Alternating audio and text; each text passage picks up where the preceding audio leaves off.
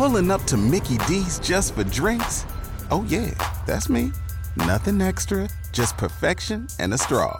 Coming in hot for the coldest cups on the block.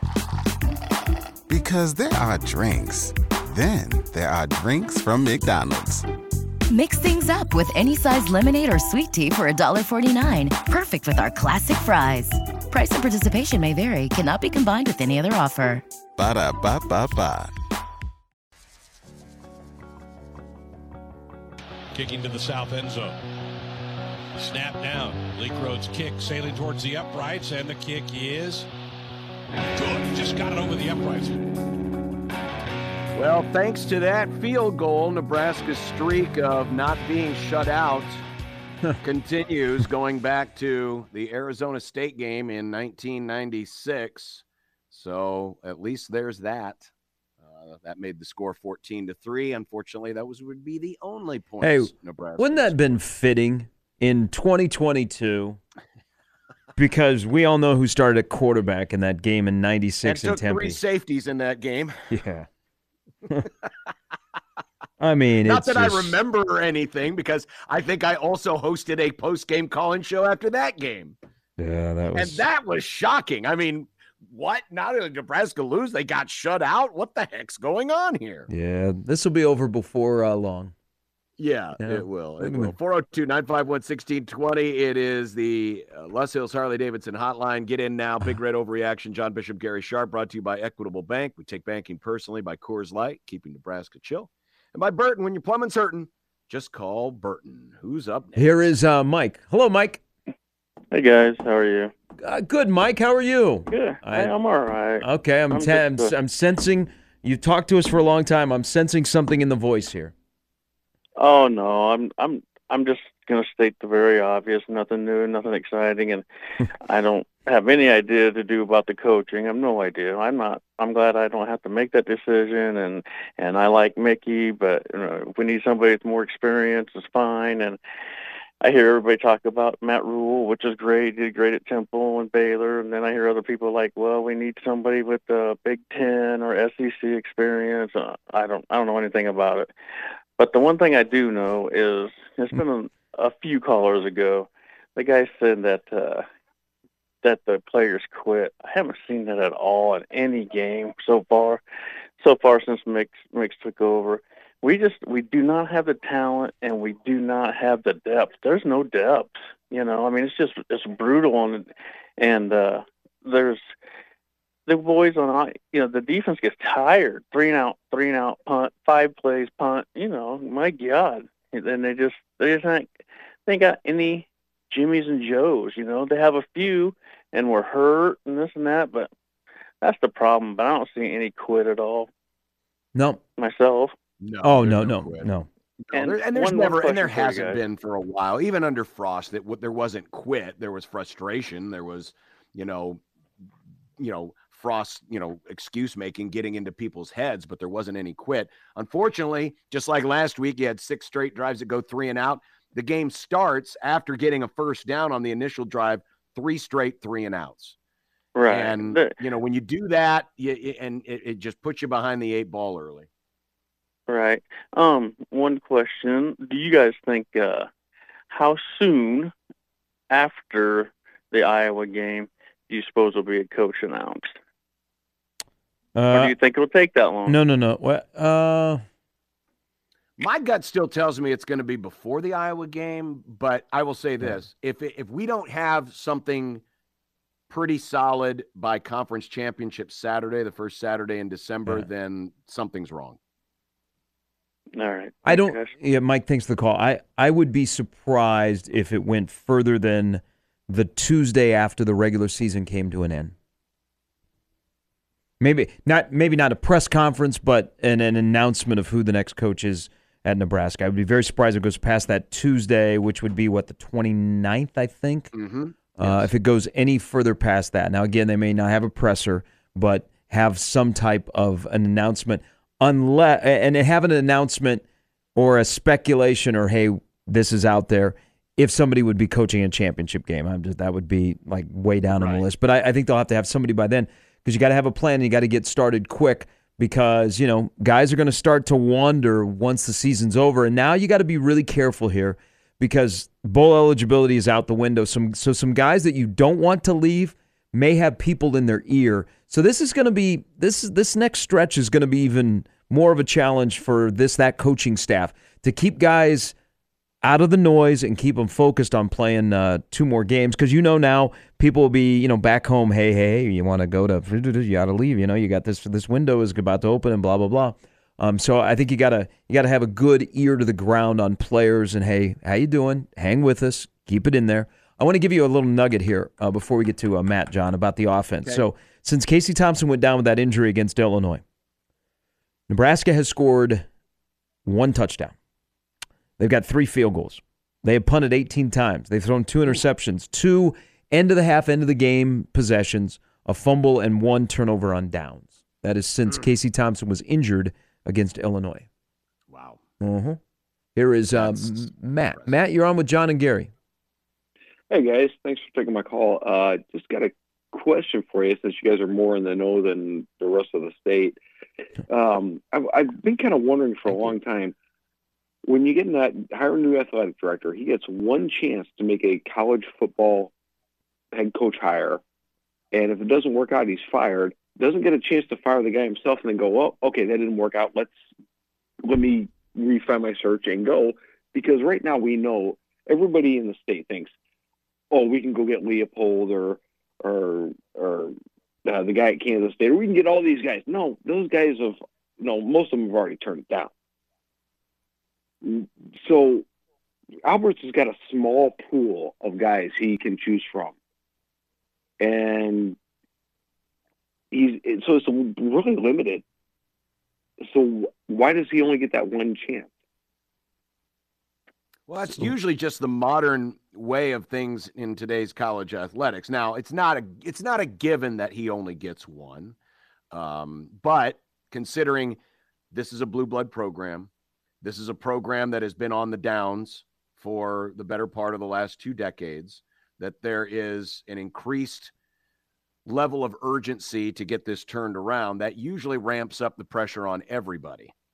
And because of that, that's why you usually only get one crack at it because if you if you fail at it then it goes the wrong way. Mm. I wouldn't I wouldn't put that as a guarantee that Trev would only get one crack at it, but let's face it.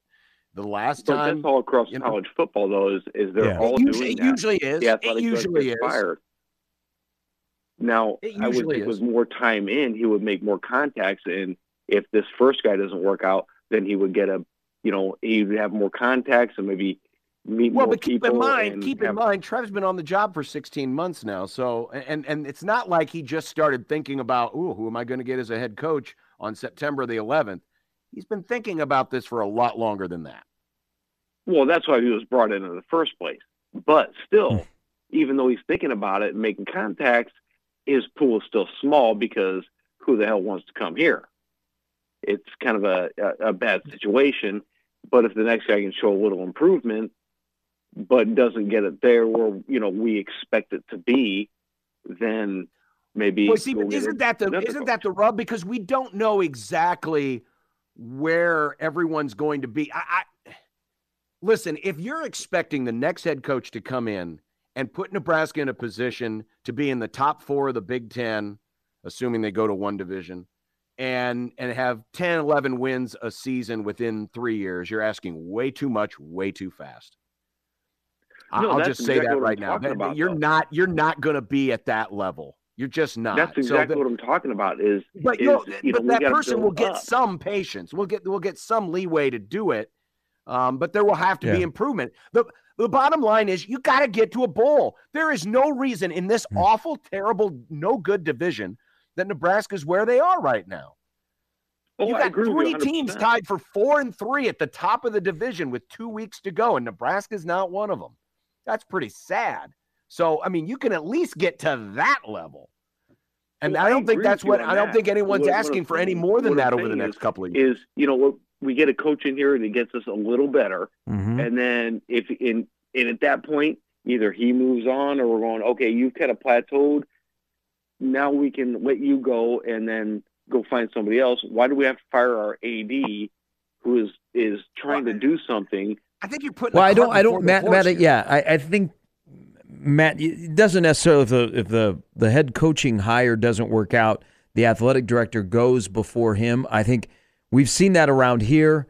Um, but those athletic directors have gone because they made bad hires. I mean, I think in this Right. case, you have to. So the thing with Trev, and I'll be curious, and I, I think he will be very, to a point, honest about how this process has gone.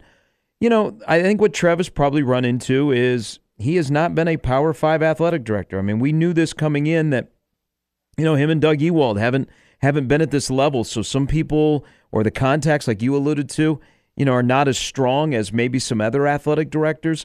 I mean, I think to some people the Nebraska job is appealing. I think people ask out loud, "Can you win at Nebraska?" Hell, Scott Frost did, and I don't think he was convinced that you could win at Nebraska before he took the job. Um, but I, I, think we have to, and I'm, I'm right, I'm right there with John and Matt. Thanks for the phone call. Is you kind of have to wait before making any assumption on Trev and how long he's going to be here and why do you have to fire him until you actually see a hire and maybe it makes sense. Um, you know, and and makes sense because this is what Trev feels is the fit for the uh, program. But you know, we also have to we also have to kind of step back away from past history around here. That if you make a bad coach, bad head football coaching hire, you immediately get fired. I mean, some guys don't make a great hire and they get fired because, well, you know what, they did other things that are not uh, not keeping them in that role as athletic director. Yeah, I- the- the program has fallen to such a point right now. No one's expecting nine or ten wins after a couple of seasons. I mean, if you bring a guy in here and they can they can turn around and have you in a bowl game within two years and show slow incremental signs of growth, I think based on how far things have fallen, people are going to give that person a lot more rope than than anyone else. The reason why Scott Frost was let go was because he couldn't even get him to a bowl game. He he only had one season where he could get to five wins. That's why he got let go. Sure, if Trev if Trev's next guy can't even get Nebraska past five wins after three or four seasons, okay, well, sure, you're probably you're probably look, but I mean, we're we're talking about slow incremental progress here. I wouldn't worry about, you know, whether or not Trev gets another crack at it. Let's see what he does with the first one and then see how the gross expectations are around here and and just the reality of how that next coach can do at this job because I think you bring in somebody who's worth a darn, you're going to get back to bowl eligibility. That's the first step.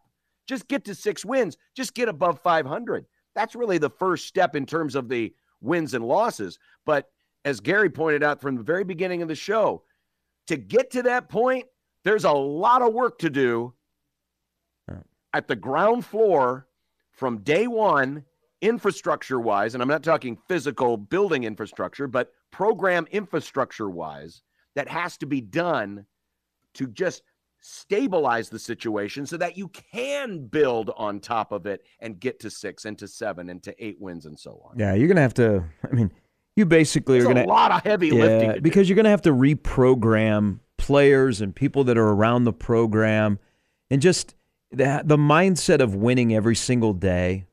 Um, you know that you don't walk in and you have to play a game right away. You got you got a buildup of off season before you get there. I also, this is just me. I, I don't think Trev's a lifer here, folks. I, I mean, I I, I think I, I don't see Trev being here for 10, 15 years. Just that's I, I just believe that as you know as a person and what he wants to do in that role as an athletic director. I don't see him, you know, when he's 65 still in the power chair at Nebraska. But this is don't don't kid yourself. He knows how important this is for the football program and for the state of Nebraska to get this right, but to find the right fit. That's why when when this is all said and done, listen closely to what he says and then compare it to what he said on the Sunday after he fired Frost and see if those words match up. If what he said he wanted back in September actually follows through and the guy that he announces as the new head coach fits everything he said in September and what he says moving forward. Because I also think, I know this for a fact because I've, I've asked. Um, Trev feels that whoever is the next head coach at Nebraska has the tools to be successful if they utilize them. Mm-hmm. There are a lot of pe- there are a lot of people that want to help this program be successful, and it's not oh, they're just hangers on. No, people that are very talented and are in it for the right reason want to help you be successful, whether they be name, image, likeness, or the football or non football stuff. Utilize them. Do not shut the door on them. They are there to help you. Don't not, don't you know get don't move them to the side. Say, I know you want to help me. We're all in it together. And I think that's what Trev believes can be successful for the new coach coming in who may not have any connection to this football program other than they know football and they like to coach football and they know how to win. Uh, Oregon had a golden opportunity to get a tying mm. touchdown.